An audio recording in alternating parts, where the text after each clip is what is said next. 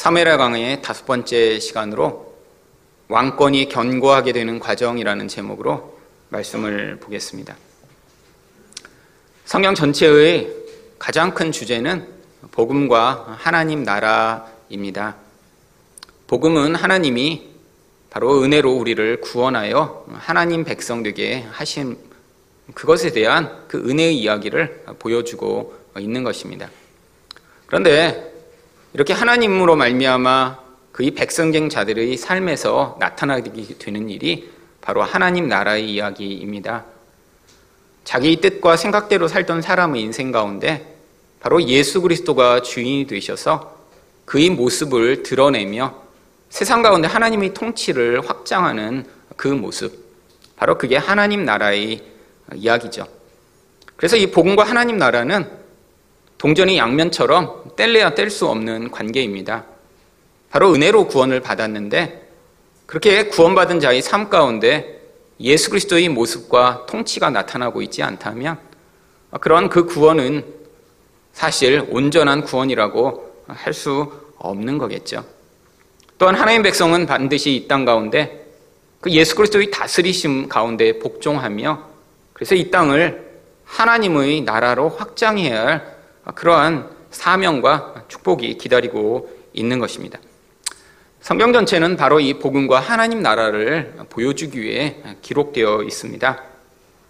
각 책마다 강조점은 조금씩 다르지만 바로 이 복음의 이야기 또한 하나님 나라의 이야기가 그 안에 담겨 있죠.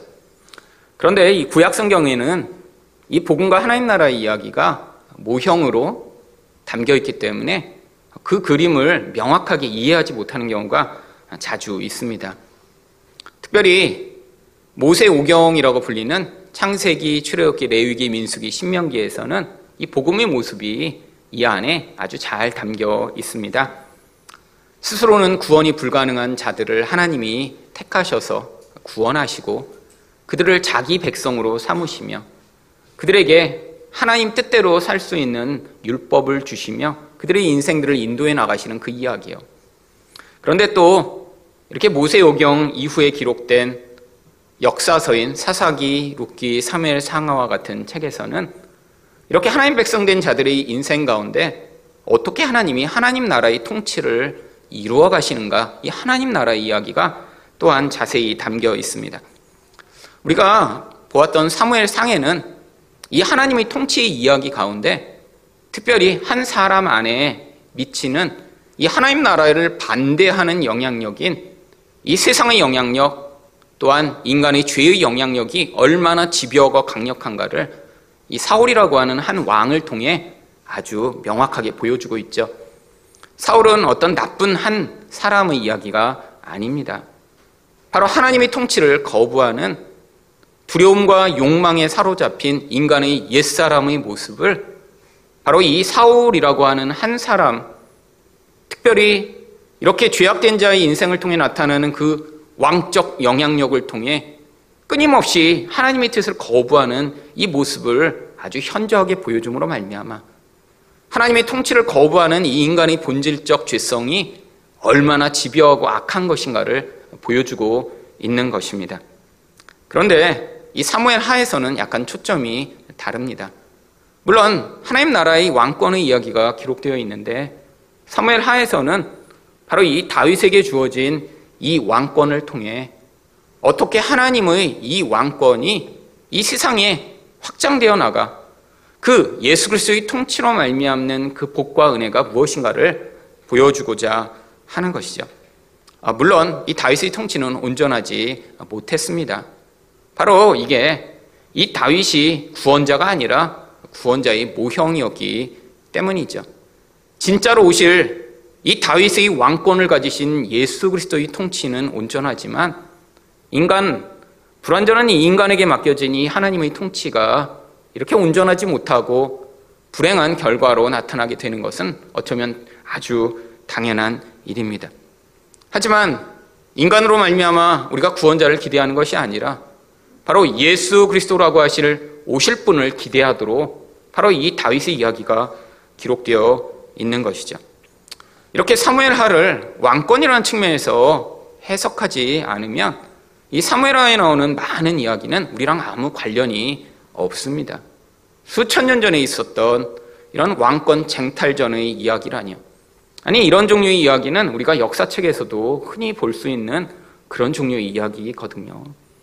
과거에 조선시대 아니 고려 시대에 있었던 이런 왕권 쟁탈전이 지금의 우리와 무슨 관련이 있나요?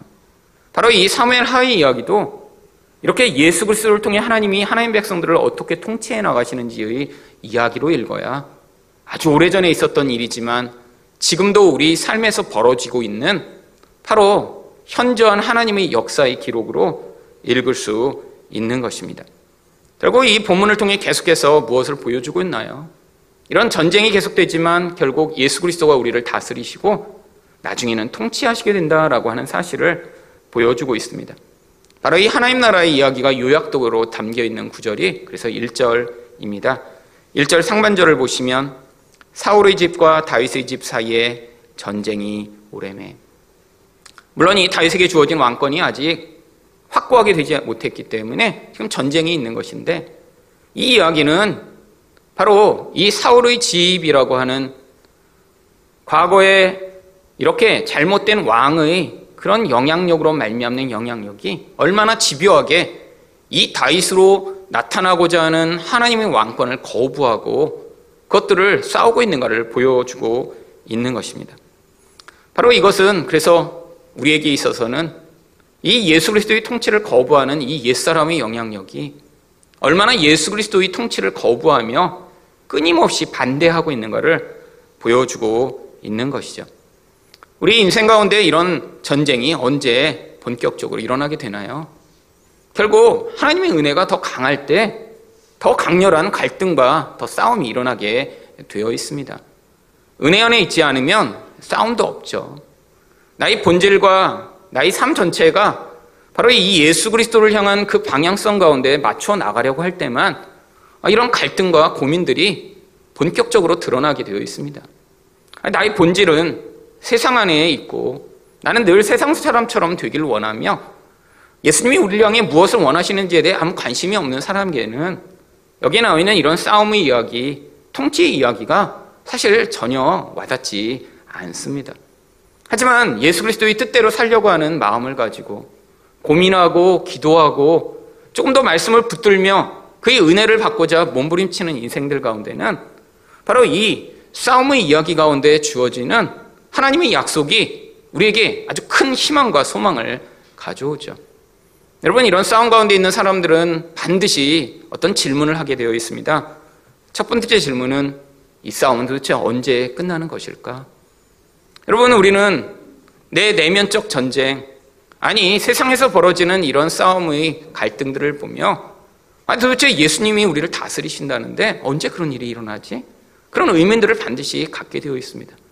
아니, 그 통치가 좀 더 확실하게 나타나서, 아, 나도 내 내면으로 고민하지 않고, 그냥 완전하게 예수님을 사랑하고, 완전히 사랑하는 사람처럼 살고 싶은데, 아니, 이렇게 왔다 갔다 요동하지 않고, 정말 온전한 모습을 갖고 싶은데, 근데 도대체 언제 그런 일이 일어날까? 그런 고민을 하게 되어 있죠. 아, 그리고 또 다른 고민을 하게 됩니다. 아, 그러면 정말 이 싸움의 끝에 정말 예수님이 승리하시는 것일까? 아니, 지금 우리의 모습을 보면 예수님이 승리하시지 않는 것 같아요. 노력한 다음에 실패하고 좌절하고 자기 죄를 목격하고 아니 10년 동안 열심히 애쓰고 노력했다고 하는데 그 결과가 이렇게 수치스럽고 참혹하게 나타나는 것들을 경험하고 나면 아니 도대체 이 싸움이 예수님의 승리로 끝날 것인가에 대한 그런 심각한 질문을 하게 되어 있죠. 이 질문에 대한 답이 1절 하반절에 나옵니다. 다윗은 점점 강하여 가고 사울의 집은 점점 약하여 가니라. 여러분, 눈에 볼 때는 당장 이 예수님의 통치가 나타나고 있는 것 같지 않더라도, 아니, 싸움이 굉장히 길고 지루한 것 같더라도 성경은 약속하고 있습니다. 예수님이 반드시 우리를 승리케 하실 것이며, 예수님이 우리를 반드시 다스려 주실 것이라고요. 지금은 싸움이 계속되는 것 같지만 성경은 이미 주어진 결론을 가지고 우리에게 약속을 주고 있는 것이죠. 여러분, 결국 이 말씀을 통해 우리는 무엇을 배워야 하나요? 지금 벌어지고 있는 이 전쟁과 같은 상황, 갈등과 고민의 상황, 언젠가는 하나님의 것들을 온전케 하시며 다스리실 날이 우리에게 기다리고 있음을 우리가 믿어야 하는 것입니다. 그렇다면 이 예수님의 왕권이 어떻게 견고하게 되나요? 첫 번째로 생육하고 번성함을 통해서입니다. 오늘 2절부터 5절에는 다윗이 여러 아이들을 낳은 이야기가 기록되어 있습니다. 그런데 이 다윗은 이미 오래전에 결혼을 했고요. 또 광야에서도 두 명의 아내를 취하여 결혼을 한 상태였습니다. 그런데 이 광야를 떠돌아다닐 때는 아마 상황이 너무나 불안정해서 아마 거기서는 아기를 갖지 못했던 것 같습니다. 근데 이 헤브론으로 오게 돼서 상황이 안정이 됐더니 그때부터 아이들을 낳기 시작했는데 그런데 한 아내로부터 많은 아이들을 낳은 것이 아니라 각 아이마다 아내들이 다 다릅니다. 왕이 되면서 또 그런 자기의 하렘을 크게 만드는 그런 일을 했던 것 같습니다. 그런데 이 아이들의 이름에서 이 다윗의 왕권이 바로 어떻게 견고하여졌으며 또한 자기에게 주어진 이런 이 왕권을 다윗이 어떻게 생각하고 바라보고 있었는지가 드러납니다. 바로 첫 번째 아들의 이름은 암논입니다. 2절 말씀입니다. 다윗이 헤브론에서 아들들을 낳았을 때 맏 아들은 암논이라 이스라엘 여인 아히노암의 소생이요. 이 암논이라고 하는 뜻은 신실한이라고 하는 뜻을 가지고 있습니다. 여러분 무엇이 신실하다라고 하는 것이죠? 하나님의 약속이 신실하다라고 하는 것입니다. 여러분 다윗이 정말 광야로 떠돌아 다닐 때 하나님이 그에게 주셨던 그 약속을 믿었기 때문에 그 과정을 이길 수 있었을 것입니다. 여러분 근데 과정 중에는 하나님이 주신 그 약속들이 진짜 이루어지는지 이루어지지 않는지 자신의 인생을 통해 그것들을 증거할 수 없죠. 근데 이 헤브론에서 기적적으로 이렇게 왕이 된 다음에야 아 정말 우리 하나님이 신실하신 분이시군요 라는 그 고백을 바로 첫째 아들의 이름에 담은 것입니다. 3절 상반절에서는 둘째 아들을 길라압이라고 이름 지었다고 나옵니다. 둘째는 길라압이라 갈멜 사람 나발의 아내였던 아비가일의 수생이요. 이 길라압이라고 하는 이름은 하나님 아버지 같은 분이 어디 계신가요? 라고 하는 뜻입니다. 여러분 이것도 하나님에 대한 놀라운 감동의 표현이죠. 우리 하나님 아버지 같은 분이 어디 있습니까?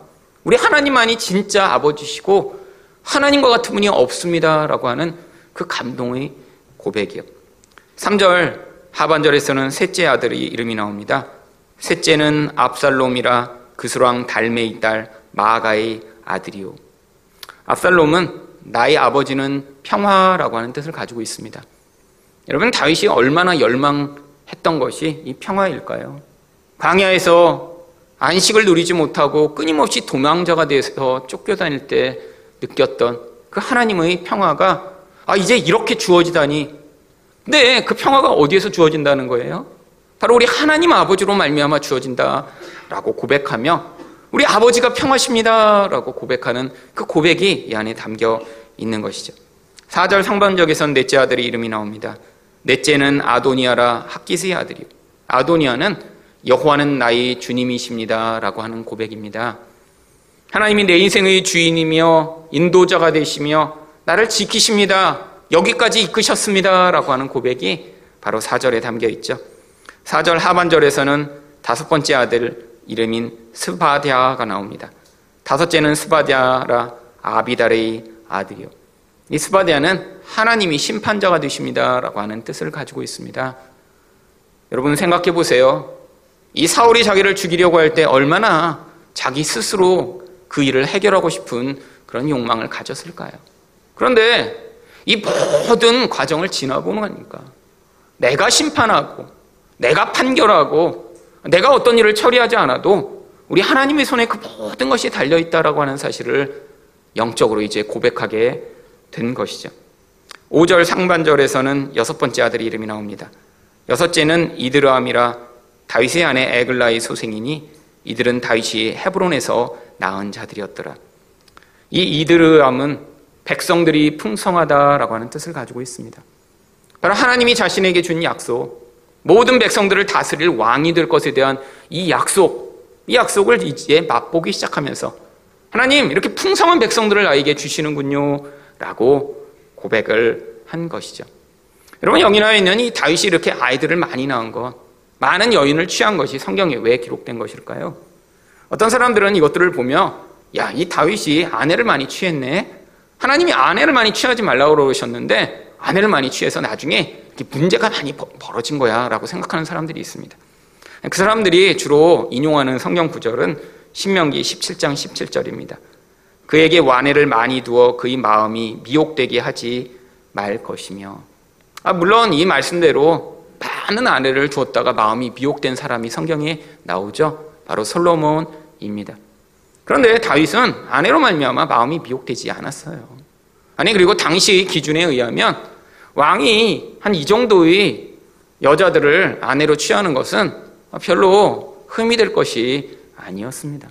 아, 도덕적으로도 지금의 관점으로 보면 아니, 여러 아내를 취하는 이런 일부 닥쳐를 했네라고 비난받을 수 있겠지만 아, 수천 년 전의 기준으로 보면 왕이 돼서 부자가 돼서 많은 아내를 취하는 것은 사실 큰 도덕적 결함이 아닙니다. 여러분 여기 나와 있는 이 이야기조차도 하나님 나라의 이야기예요. 여러분 바로 이 아들들의 이름의 마지막 아들의 이름이 무엇입니까? 백성들의 풍성함입니다. 이렇게 백성들이 풍성하게 되는 것이 성경에 나오는 무슨 이야기죠? 하나님 나라가 세워지며 풍성하게 되는 하나님의 뜻이 이루어져 가고 있음을 보여주는 증거인 것이죠. 여러분, 하나님 나라는 무엇인가요? 결국 넓은 땅덩어리를 가지게 되는 것이 아닙니다. 하나님 백성들이 하나님 뜻대로 순종하며 살아가게 되는 그 이야기를 이야기하는 것이죠. 결국 그래서 하나님이 이 세상을 창조하실 때부터 하나님은 이 세상 가운데 이런 하나님의 형상을 가진 자들이 가득하기를 열망하시고 바로 창세기 1장 28절과 같은 축복을 주셨습니다. 하나님이 그들에게 복을 주시며 하나님이 그들에게 이르시되 생육하고 번성하여 땅에 충만하라 땅을 정복하라 바다의 물고기와 하늘의 새와 땅에 움직이는 모든 생물을 다스리라 하시니라. 여러분 온 세상에 가득한 하나님의 모습을 가진 사람들이 많아지는 이야기예요. 여러분 이게 성경 전체의 주제입니다. 아니 다윗 시대뿐 아니라 이 시대에도 하나님이 우리에게 주시는 이야기가 바로 이 말씀이죠. 여러분 세상 가운데 예수의 모습을 가진 사람들이 늘어나게 되는 이야기요. 그래서 그 예수님의 모습을 가진 사람들이 세상에 많아져서 그들을 통해 하나님의 나라가 이 세상과 이 모든 영역에 확장되는 바로 그 이야기요. 여러분 바로 이렇게 되는 것이 이 세상 가운데 이 예수의 통치를 반대하며 또 예수의 통치의 확장을 막아내는 이 마귀적인 세력을 무찌르고 무너뜨리는 바로 하나님 통치의 이야기인 것입니다. 여러분 이 구체적인 내용이 그래서 영적으로는 바로 요한계시록 7장 9절과 10절에서 다음과 같이 이루어집니다. 각 나라와 족속과 백성과 방언에서 아무도 능히 셀 수 없는 큰 무리가 나와 흰 옷을 입고 손에 종려 가지를 들고 보좌 앞과 어린 양 앞에 서서 큰 소리로 외쳐 이르되 구원하심이 보좌에 앉으신 우리 하나님과 어린 양에게 있도다니. 여러분 이것은 이미 영적으로 이루어진 하나님 나라의 그림을 우리에게 미리 맛보게 하시는 것입니다. 여러분 바로 사도 요한이 영적인 눈이 열려서 지금은 박해받고 있지만 지금은 현실적으로는 보이지 않지만 이미 하나님 나라에 이루어진 이 놀라운 광경을 눈으로 목도한 것이죠. 여러분 우리가 끊임없이 이 예수 그리스도의 통치를 확장해야 되는 이유가 무엇인가요? 여러분이 이 예수의 통치를 확장하는 것을 다른 말로 이야기하면 전도고 선교고 어쩌면 봉사며 섬김이라고 할 수 있죠. 여러분, 우리 이익을 위해 전도하는 것인가요? 아니, 우리 이익을 위해 다른 사람에게 잘해주는 것인가요? 아닙니다. 바로 이 하나님 나라가 확장돼, 바로 하나님이 태초부터 꿈꾸고 계시던 온 세상에 하나님을 찬양하는 하나님 백성들이 많아지면 예수를 닮은 사람들이 가득하게 되는 그 하나님 나라의 꿈이요. 여러분, 바로 우리를 그 꿈의 자리로 초대하고 계신 것입니다. 여러분, 지금은 소수일지 몰라도 아니 지금은 그렇게 많아 보이지 않을지 몰라도 나중에 역사 이래로 하나님이 구원하신 모든 하나님 백성들이 하늘나라에 모여 함께 하나님을 찬양하게 되는 바로 그 자리에 서 있다라고 한번 생각을 해보세요. 여러분 그것처럼 영광스럽고 그것처럼 기쁜 일이 어디에 있을까요? 여러분 바로 그 자리에서 우리는 아 이제까지 내가 예수를 믿으면서는 아 정말 하나님이 이 세상을 통치하시나? 아니 이 세상에 다른 더 강력하고 더 무서워 보이는 힘들이 많은데 우리 하나님이 정말 왕이시며 예수님이 정말 다시 오실까?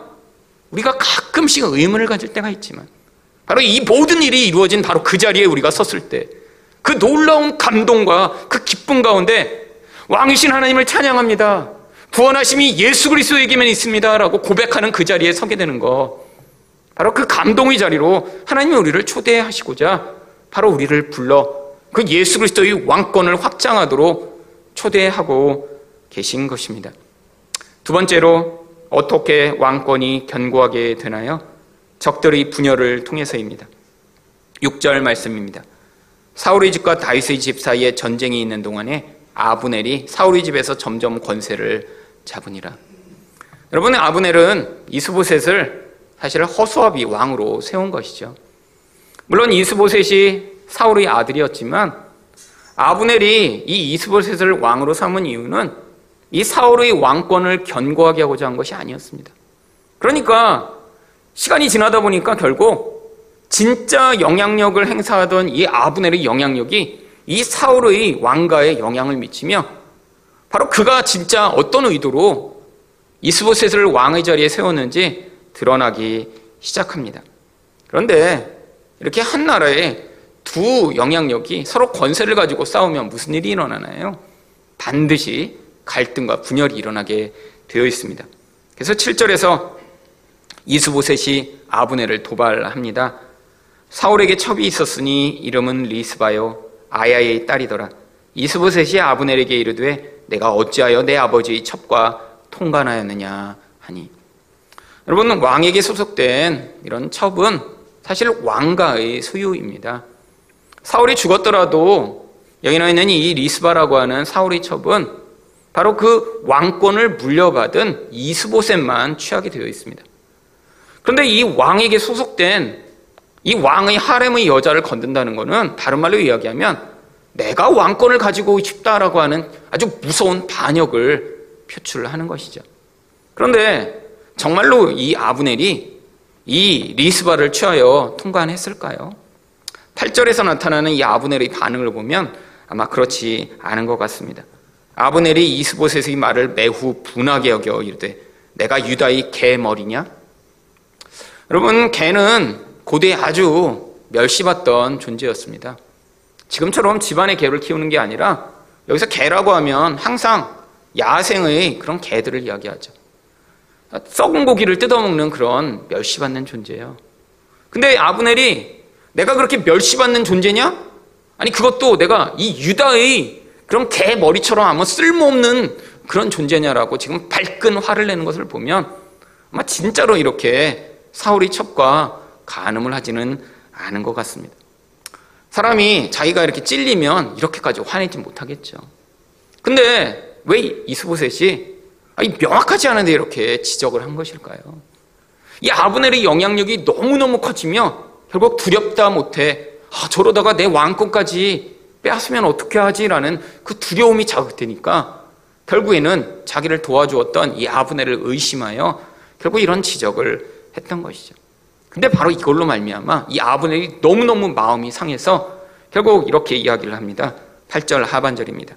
내가 오늘 당신의 아버지 사울의 집과 그의 형제와 그의 친구에게 은혜를 베풀어 당신을 다윗의 손에 내어주지 아니하였거늘 당신이 오늘 이 여인에 관한 허물을 내게 돌리는도다. 물론 이 아브넬의 말이 옳습니다. 이 아브넬이 아니었으면 이스보셋은 왕이 될 수 없었죠. 근데 이 아브넬이 이렇게 자기 의를 내세우며 내가 너를 넘겨주지 않은 거야. 근데 너가 나를 이렇게 취급해? 아, 그러니까 지금 이렇게 더 많이 화가 나서 이렇게 비난을 하고 있는 것이죠.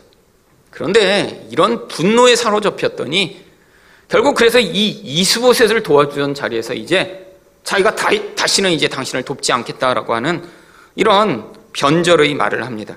구절입니다 여호와께서 다윗에게 맹세하신 대로 내가 이루게 하지 아니하면 하나님이 아브넬에게 벌유의 벌을 내리심이 마땅하니라. 여러분, 이 아브넬은 하나님이 어떤 맹세를 다윗에게 하셨다고 얘기를 해요.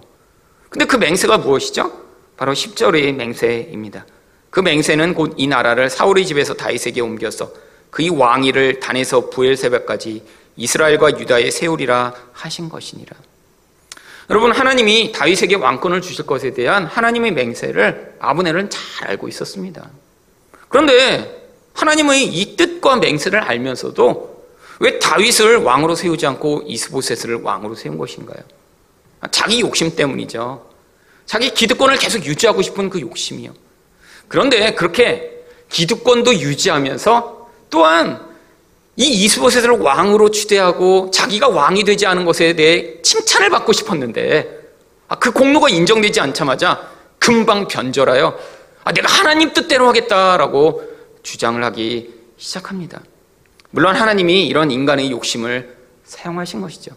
만약에 이 강한 욕망을 가진 이 아브넬과 싸워서 끝까지 전쟁을 통해서 다윗의 왕권이 세워지려고 했으면 얼마나 많은 피가 흘렸어야 될까요?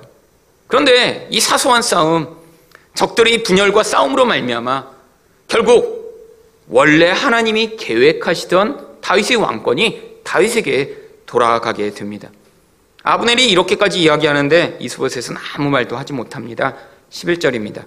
이스보셋이 아브넬을 두려워하여 감히 한마디도 대답하지 못하니라.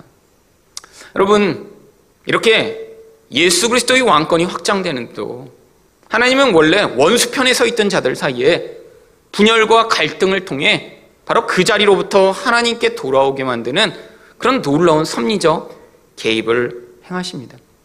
여러분, 이 예수의 왕권이 눈에 보이게 현저하고 강력하게 나타나지 않기 때문에 지금도 그 예수 그리스도를 그 강한 힘으로 열망하는 자들은 그 예수님이 별로 좋아 보이지 않죠.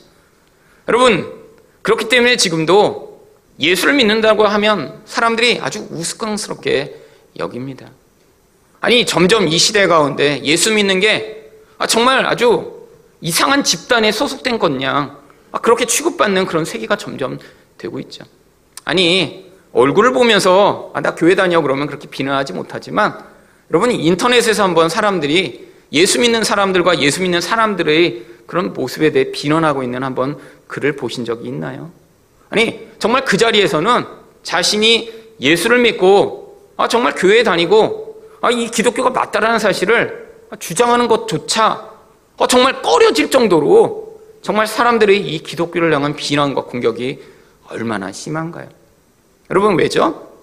예수를 믿는 게 그렇게 강해 보이지 않아서 그렇습니다. 사람들이 눈에 볼 때 별로 실제적으로 자기 인생 가운데 그렇게 큰 도움과 유익이 된다고 생각하지 않기 때문이죠. 여러분, 예수님이 오셨을 때도 그랬습니다. 아니, 하늘의 왕이며 하나님의 아들이 이 땅에 오셨는데 사람들이 기대하는 모습대로 강하고 능력 있는 자로 오시지 않으니까 특별히 예수님이 십자가에 매달려 돌아가셨을 때 모든 사람들이 그를 비난하고 거부하며 대적합니다.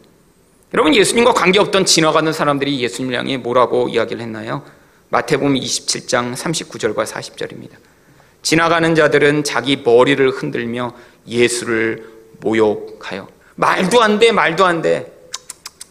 그러면 흔든 거예요. 저거 봐, 저거 봐. 왜 그렇게 흔들었죠? 이르되 성전을 헐고 사흘에 짓는 자여 내가 만일 하나님의 아들이어건 자기를 구원하고 십자가에서 내려오라. 여러분 십자가에 달린 예수를 보며 저게 하나님 아들이야. 그러면서 고개를 흔든 거예요. 여러분 아니 예수와 관계없던 아니 이전에는 예수를 벌떼처럼 쫓아다니던 사람들 예수를 쫓아다니면 병났고 기적을 보니까 쫓아다녔던 그 사람들이 하며 바로 이렇게 반응했는데 예수를 반대하던 무리는 얼마나 더 기세등등하게 예수를 거부했을까요? 바로 대제사장들과 서기관들, 장로들은 마태복음 27장 41절과 42절과 같이 반응합니다.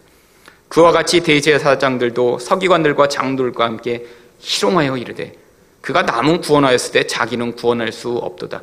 그가 이스라엘의 왕이로다. 지금 십자가에서 내려올지어다. 그리하면 우리가 믿겠노라. 아, 네가 이스라엘의 왕이야? 아니, 십자가에서 지금 내려와 봐. 그럼 우리 믿을게, 믿을게. 이게 바로 종교 지도자들의 반응이죠. 여러분, 근데 예수님 진짜 이스라엘의 왕이세요. 아니, 예수님 진짜 하나님의 아들이세요. 예수님이 능력이 없어서 그 자리에 가신 것이 아닙니다. 근데 예수님이 그 모욕을 당하며 거기 매달려 계세요. 아니, 이렇게 지나가던 사람들, 예수를 반대하던 사람들이 이렇게 욕했지만, 그럼 예수와 함께 십달려 매달렸던 강도들은 그래도 잠잠히 있어야 되는데, 성경은 무엇이라고 이야기하나요? 마태복음 27장 44절입니다. 함께 십자가에 못 박힌 강도들도 이와 같이 욕하더라. 아니, 같이 십자가에 매달려 놓고 보니까 하나님의 아들이래요. 이스라엘이 왕이래요. 서로 매달려서 욕한 거예요. 하, 왕이 우리랑 같이 매달렸어? 너도 강도 아니야? 너도 죄인이잖아? 거기서 같이 욕한 거죠. 여러분, 그런데 이렇게 예수를 대적하며 그의 왕권을 거부하던 사람들 사이에 변화가 일어나기 시작합니다. 바로 그 변화 이야기가 누가복음 29장 39절에서 41절에 나옵니다. 달린 행악자 중 하나는 비방하여 이르되 내가 그리스도가 아니냐 너와 우리를 구원하라. 아니 네가 구원자면 우리를 좀 구원해봐 라고 비난을 막 했더니 바로 그 자리에 옆에 있던 다른 행악자가 하나는 그 사람을 꾸짖어 이르되 내가 동일한 정죄를 받고서도 하나님을 두려워하지 아니하느냐? 우리는 우리가 행한 일에 상당한 보응을 받는 것이니 이에 당연하거니와 이 사람이 행한 것은 옳지 않은 것이 없느니라. 아니 두 사람이 똑같이 매달려 처음에는 비난하다가 아니 시간이 지났는데 왜 한 사람만 이렇게 변화된 것일까요? 지금 적들 사이에 분열이 일어나고 있는 것입니다. 무엇으로요? 하나님의 은혜로 말미암아. 여러분 근데 어떤 은혜일까요? 바로 예수 그리스도의 통치가 나타나는 은혜입니다. 이 땅 가운데 찾아볼 수 없는 은혜예요. 여러분 이들이 정말로 예수님이 거기서 팔에 있는 못을 뽑아시고 내려와서 자기를 반대하는 자를 다 불러 태워버리시면 그들이 진짜 예수님을 믿을까요? 아니요. 아, 그런 능력을 보이시지 않았는데 지금 사람의 마음 가운데 변화가 나타나기 시작하면서 그 예수를 주로 인정하는 일이 일어나기 시작한 거죠. 어떤 일로요? 바로 누가복음 23장 34절에 나오는 이런 왕권이 행사되는 일로요. 이에 예수께서 이르시되 아버지 저들을 사하여 주옵소서. 자기들이 하는 것을 알지 못함이니이다 하시더라. 여러분 예수님의 왕권이 어떻게 나타났나요? 사람들을 때려잡고 불태우는 것으로 나타나는 게 아니라 그들을 용서하고 사랑하는 것으로 나타났습니다. 여러분 이게 왕권이에요. 어떤 왕권이요? 하늘나라의 왕권이요. 여러분 하나님이 우리를 통치하시는 통치가 바로 이 통치입니다. 무한한 죄를 지은 우리를 그냥 용서하시고 우리를 죽이시지 않고 자기 아들을 죽이시는 그 놀라운 통치 은혜요. 여러분 바로 우리가 그 예수의 모습을 담기 원하시는 것이죠. 여러분 예수님이 세상에선 볼 수 없는 이런 놀라운 왕의 모습을 보이셨더니 거기서부터 변화가 나타나 그 예수를 왕으로 인정하며 원수의 편에 서서 예수를 희롱하던 자의 삶에 이런 분열과 변화가 일어난 것처럼 하나님은 지금도 우리 인생을 통해 바로 그 영향력을 확장하시고자 하는 것이죠. 여러분 누군가 무서워서 아니 누군가 나를 정말 불로 태워버릴까봐 그의 존재에 복종하는 그 복종을 참된 복종이라고 하지 않습니다. 힘을 잃어버리면 당장에 어떻게 될까요? 반역이 나타나게 되어 있죠. 그가 힘을 가질 때는 복종하다가 힘을 잃어버리는 순간에 자기가 그를 지배하고 오히려 더 악하게 하는 일이 나타납니다. 그러면 제가 대학생 때 강화도에 가서 한 3개월 정도 그 강화도에 있는 각 가정을 방문하면서 현지 조사라는 것을 했던 일이 있습니다. 근데 저는 뭘 했냐면 가정에 나타나는 부부관계의 역을 쓰느라고 이제 조사를 했어요. 그래서 이제 부부마다 다 인터뷰를 따로 했습니다. 그래서 어떻게 역학관계가 이제 변했는지. 근데 이제 모든 논문은 가설이 있습니다. 어떤 가설이 있냐면 이 강화도라고 하는 특별한 환경 가운데 이제 저희가 들어간 마을은 화문석을 짜는 마을이었어요. 그래서 이렇게 여자들이 화문석을 짜서 돈을 많이 가지게 됐으니까 분명히 이 여성이 굉장히 권한과 능력을 가질 것이다라는 가설을 세웠고요. 실제로 인터뷰를 해봤더니 아, 정말 맞았어요. 별로 이렇게 돈을 많이 못 버는 데인데 이 화문석이 잘 짠 화문석은 그 화문석 하나에 막 2, 300만 원씩 한대요. 그러니까 겨울에 그 화문석만 몇 개만 짜도 돈이 굉장히 많이 들어오는 거예요. 근데 이제 인터뷰를 했더니 다 모든 남성이 동일한 고백을 합니다. 젊을 땐 내가 그렇지 않았는데. 젊을 땐 집에서 자기가 왕으로 살았던 거죠. 그래서 아내가 자기 말도 잘 듣고 자기가 한 번 화내면 막 집안이 그냥 다 설설 기고 그래서 내가 옛날에 왕년에는 이런 얘기를 꼭 하세요. 근데 현재는 어떻게 살고 계신가? 아내한테 용돈을 받으며 아내가 이렇게 뭐라고 할 때마다 그냥 주눅이 들어서 아내의 심기를 건드리지 않고자 굉장히 정말 이렇게 사는 모습을 봤습니다. 여러분, 젊어서 아내들이 남편한테 복종하고 했던 그 모든 게 참된 복종이었을까요? 아니요, 그때는 남자가 힘이 세니까 그냥 내가 참는다. 이러면서 참았던 거죠. 근데 나중에 여자들이 이제 남성 호르몬이 나오기 시작하면서 그 다음에 점점 거세졌는데 거기다 돈도 벌기 시작해요. 그랬더니 이제는 그 역학이 완전 변했던 것입니다. 이제는 집에서 남자가 설설기고 여자가 소리를 지르고 아, 그리고 남자들이 정말 모든 집에 똑같았어요 상황들이. 그래서 아, 너무 너무 그래서 남자들은 굉장히 아주 힘들게 살고 있더라고요. 여러분 이게 참된 복종인가요? 이게 세상에서 이야기하는 복종입니다. 누가 힘 가진 사람한테 무릎을 꿇는. 여러분 근데 사람들은 이런 통치를 원해요. 여러분 결혼에서도 상대방을 어떻게 복종시키고자 하죠? 내가 더 세게 화를 내서 아니면 내가 가진 더 많은 능력과 돈으로 이걸로 상대방을 복종시키고자 하는 게 세상의 방식입니다. 여러분, 근데 이게 잘 통하던가요?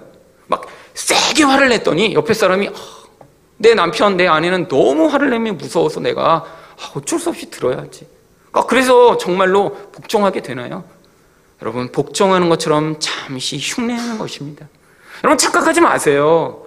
여러분이 자주 세게 화를 냈더니 아, 내 남편이 말을 잘 듣네. 지금 착각하고 있는 거예요. 지금 참고 있는 것입니다. 네가 힘이 약해지면 내가 반드시 반역을 하리라. 아, 지금 30년 동안 참다가 나중에 반드시 반역이 일어나게 되어 있어요. 여러분 그럼 아주 무섭습니다. 무섭습니다. 그럼 30년을 참았다고 생각해 보세요. 그럼 이거 참 무서운 거죠. 여러분, 여러분 안에서 진정한 복종은 어떻게 일어나나요?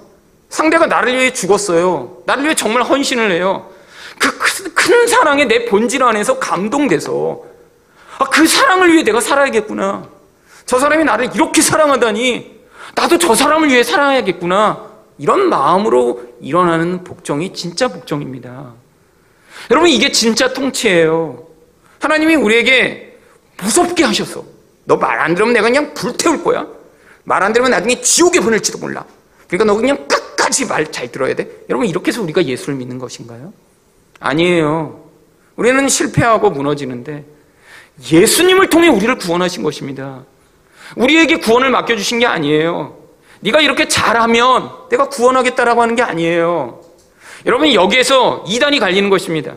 많은 이단들 가운데 바로 예수도 믿지만 우리가 율법도 잘 지켜야 된다고 이야기하는 이단들이 많아요. 왜요? 이 예수만으로는 뭔가 부족한 것 같으니까요. 내가 뭔가 열심을 더 부려야 될 것 같으니까요. 늘 나를 보면 실패하고 늘 무너지니까요. 아니에요. 하나님이 바로 은혜로 우리를 구원하시는 것입니다. 그런데 그 사랑을 받아들인 자만 뭘 할 수 있나요? 여러분, 그 강렬한 사랑, 우리를 향해 포기하지 않는 그 사랑 안에 메인 자만 바로 온전한 복종을 할 수 있는 것입니다. 여러분 하나님이 무서워서 복종하세요? 나중에 여러분을 지옥 보낼까봐 그래서 지금 교회 나오고 계세요? 여러분 그런 분은 잠깐 쉬셔도 돼요. 하나님이 여러분 교회 쉬신다고 쫓아다니면서 여러분 막 문제 일으키시고 힘들게 하시지 않아요. 여러분 하지만 진짜 여러분이 택함을 받은 자라면 예배를 쉬면 여러분 안에서 심각한 갈등과 고민을 경험하게 되어 있습니다. 여러분 그거는 예배드리지 않는 하나님 백성들의 본질 안에 당연히 나타나야 될 결과죠. 여러분이 한 달을 쉬고 1년을 쉬었는데 그냥 삶이 너무 편안해요. 그러면 여러분이 본질 안에서 이미 구원받은 백성이 아니에요. 그럼 그때 확인하시면 돼요. 야, 1년을 안 갔는데 오히려 이렇게 편안하네? 구원을 원래 안 받았었구나, 내가. 그때 확인하시면 돼요. 그건 더 무서운 거죠.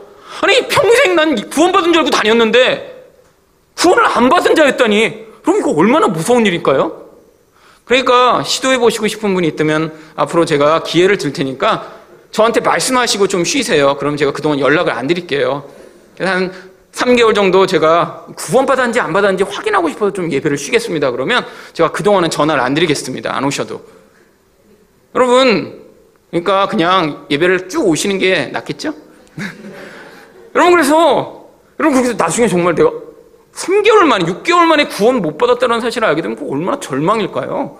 30년 동안 스스로 속여왔어. 아, 이게 무서운 거죠. 여러분, 나중에 천국 가면 이런 분들 많을 거예요. 60평생 교회를 위해 헌신했습니다. 근데 가봤는데 지옥이야. 아, 그 황당함. 여러분, 이런 사람들 얼마나 많을까요? 여러분, 참된 왕권, 참된 예수 믿는 사람으로 사는 게 뭔가요? 바로 이 인간적 왕 되고 싶은 이 욕망을 내려놓고 바로 이 참된 예수를 통해 받은 그 사랑의 은혜에 매여 나 또한 이렇게 남에게 복종하며 진정한 섬김을 베푸는 예수의 삶을 살아가는 것 아닌가요? 여러분, 집에서부터 연습하셔야 됩니다. 여러분, 이 교회에 모였을 때 연습해야 되죠. 여러분, 하나님이 여러분에게 보내신 사람들에게 바로 이것들을 연습해 나갈 때 바로 여러분 안에 있는 그 은혜가 우리 인생을 통해 더 현저하게 나타나 이 암흑과 같은 세상 가운데 하나님의 통치와 영광이 드러나는 놀라운 은혜를 우리 또한 맛보게 하실 것입니다. 여러분, 그 은혜를 맛보는 게 얼마나 큰 영광인가요? 우리와 같은 나를 위해 살던 자를 통해 누군가 살아나게 되고 암 가운데 있는 자들이 구원을 받게 되며 하나님의 영광의 그 통치 가운데 같이 임하게 되는 것들을 보게 되는 그 아름다운 일이요. 여러분, 이 땅에서 정말 로또를 당선되면 그 기쁨을 느낄 수 있을까요? 아니요, 일시적이죠. 하지만 이 땅에서 이렇게 예수의 통치에 확장되는 그 하나님 나라가 임하게 되는 일을 위해 우리 인생이 초대받아 그 자리에 함께 동참하게 될 때 우리는 다른 어떤 것으로도 맛볼 수 없는 가장 큰 기쁨과 영광을 맛보게 되는 것입니다. 여러분, 마지막으로 어떻게 왕권이 견고하게 되나요? 적의 항복을 통해서입니다. 12절 말씀입니다. 아브넬이 자기를 대신하여 전령들을 다윗에게 보내어 이르되 이 땅이 누구의 것이니까 또 이르되 당신은 나와 더불어 언약을 맺사이다. 내 손이 당신을 도와 온 이스라엘이 당신에게 돌아가게 하리다 하니. 여러분 다윗이 싸우지 않았는데 이 나라를 당신에게 드리겠습니다라고 항복을 하고 연락을 합니다. 얼마나 놀라운 일인가요? 만약에 이 아브넬과 계속 싸우려고 했으면 수없이 많은 사람들이 죽었을 텐데. 하나님이 바로 적들이 분열을 통해 결국 그 가운데 이렇게 예수 그리스도의 통치를 확장해 나가는 모습을 그림으로 보여주신 것이죠. 그때 다윗이 어떤 이야기를 하나요? 13절 상반절입니다. 다윗이 이르되 좋다 내가 너와 언약을 맺으려니와. 그럼 다윗에게 있어서는 정말 놀라운 기회가 주어진 것이죠. 싸우지 않고 북 이스라엘의 모든 지파들이 자기에게 복종하게 되다니요. 근데 조건을 겁니다. 13절 하반절입니다. 내가 내게 한 가지 일을 요구하노니 나를 보러 올 때 우선 사울의 딸 미가를 데리러 오라. 그리하지 아니하면 내 얼굴을 보지 못하리라 하고 왜 미가를 오라고 한 것일까요?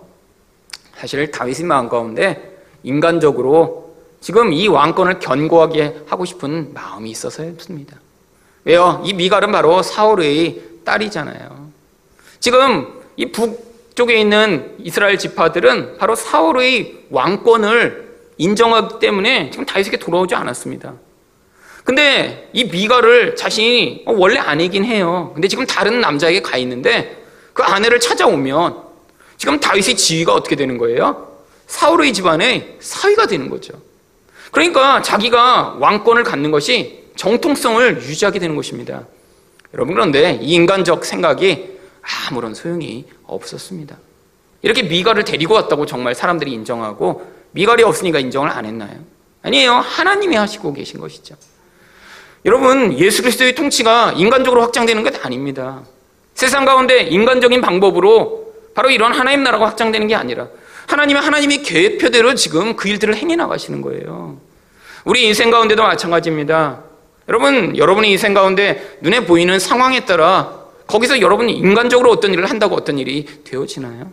아니요. 하나님의 하나님이 계획 안에서 바로 이렇게 하나님이 뜻대로 하나님 나라를 견고하게 세워 나가시는 것이죠.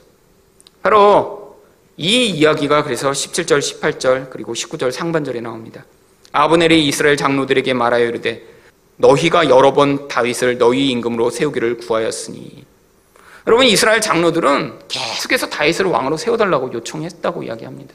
아 근데 아브넬이 왜 이 장로들의 요구 또한 묵살했나요? 자기 욕심 때문이었죠. 근데 마치 지금은 야 이제 내가 니네 말을 이제야 들어주려고 해라고 마치 그들 편에 선 것처럼 이렇게 이야기를 하죠. 이제 그대로 하라.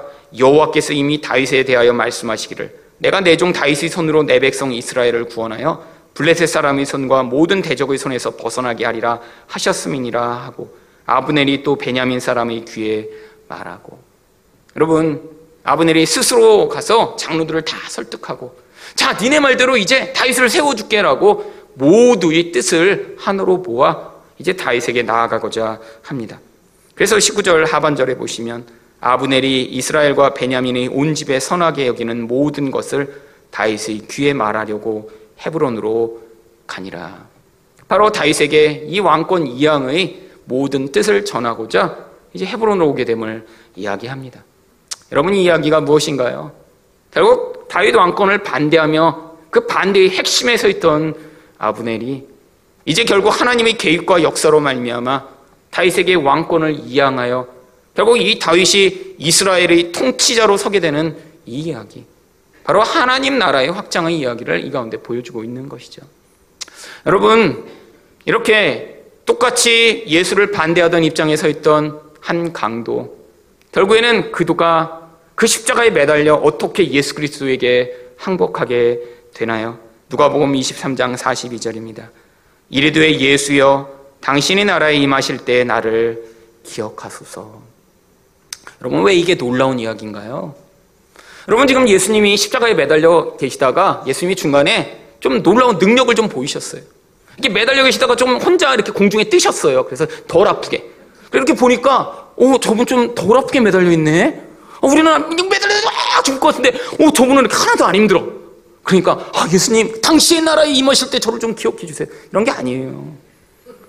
여러분 예수님은 아마 남보다 더 힘드셨을 것 같아요. 왜요? 하루 만에 죽으셨어요. 몇 시간 매달려 있다. 여러분 이 십자가에 매달면요. 치명상을 주지 않고 오랫동안 고통을 주도록 매달린 곳이라 여러분 십자가에서 일주일씩 아주 끈기 있는 인간들은 일주일씩 매달려 있다 죽는데요. 여러분 고통을 오래 주려고 십자가에 매달려 놓은 것입니다. 그러니까 명이 길고 이 인내가 많은 사람은 일주일씩 안 죽고 매달려 고통하는 거예요. 예수님이 얼마나 고통하셨는지 6시간 만에 돌아가십니다. 그러니까 그 6시간 동안 아주 그냥 죽게 고통하신 거예요. 보니까 자기들보다 더 약해. 근데 그 약한 예수를 보며 당신의 나라에 임하실 때 나를 기억해달라. 그러면 도대체 어떻게 그런 고백을 할 수 있죠? 바로 하나님 나라가 그이 안에 임한 것입니다. 눈에 보이는 나라가 아니라 영적이고 더 강하고 영원한 하나님 나라를 믿음으로 받아들이게 돼서 바로 자기 왕으로 그 예수를 인정하게 된 강도의 모습인 것이죠. 여러분, 바로 이게 우리에게 필요한 믿음의 눈입니다. 이 세상 가운데는 돈이 하나님인 것 같아요. 이 세상에서는 권력을 가진 자가 하나님인 것 같아요. 이 세상에서는 그래서 그 힘 가진 자들이 생각과 뜻대로 이 세상이 움직여가는 것 같아요. 그렇지 않다는 거예요. 눈에 보이지 않지만 예수가 왕이십니다. 우리 인생을 다스리십니다.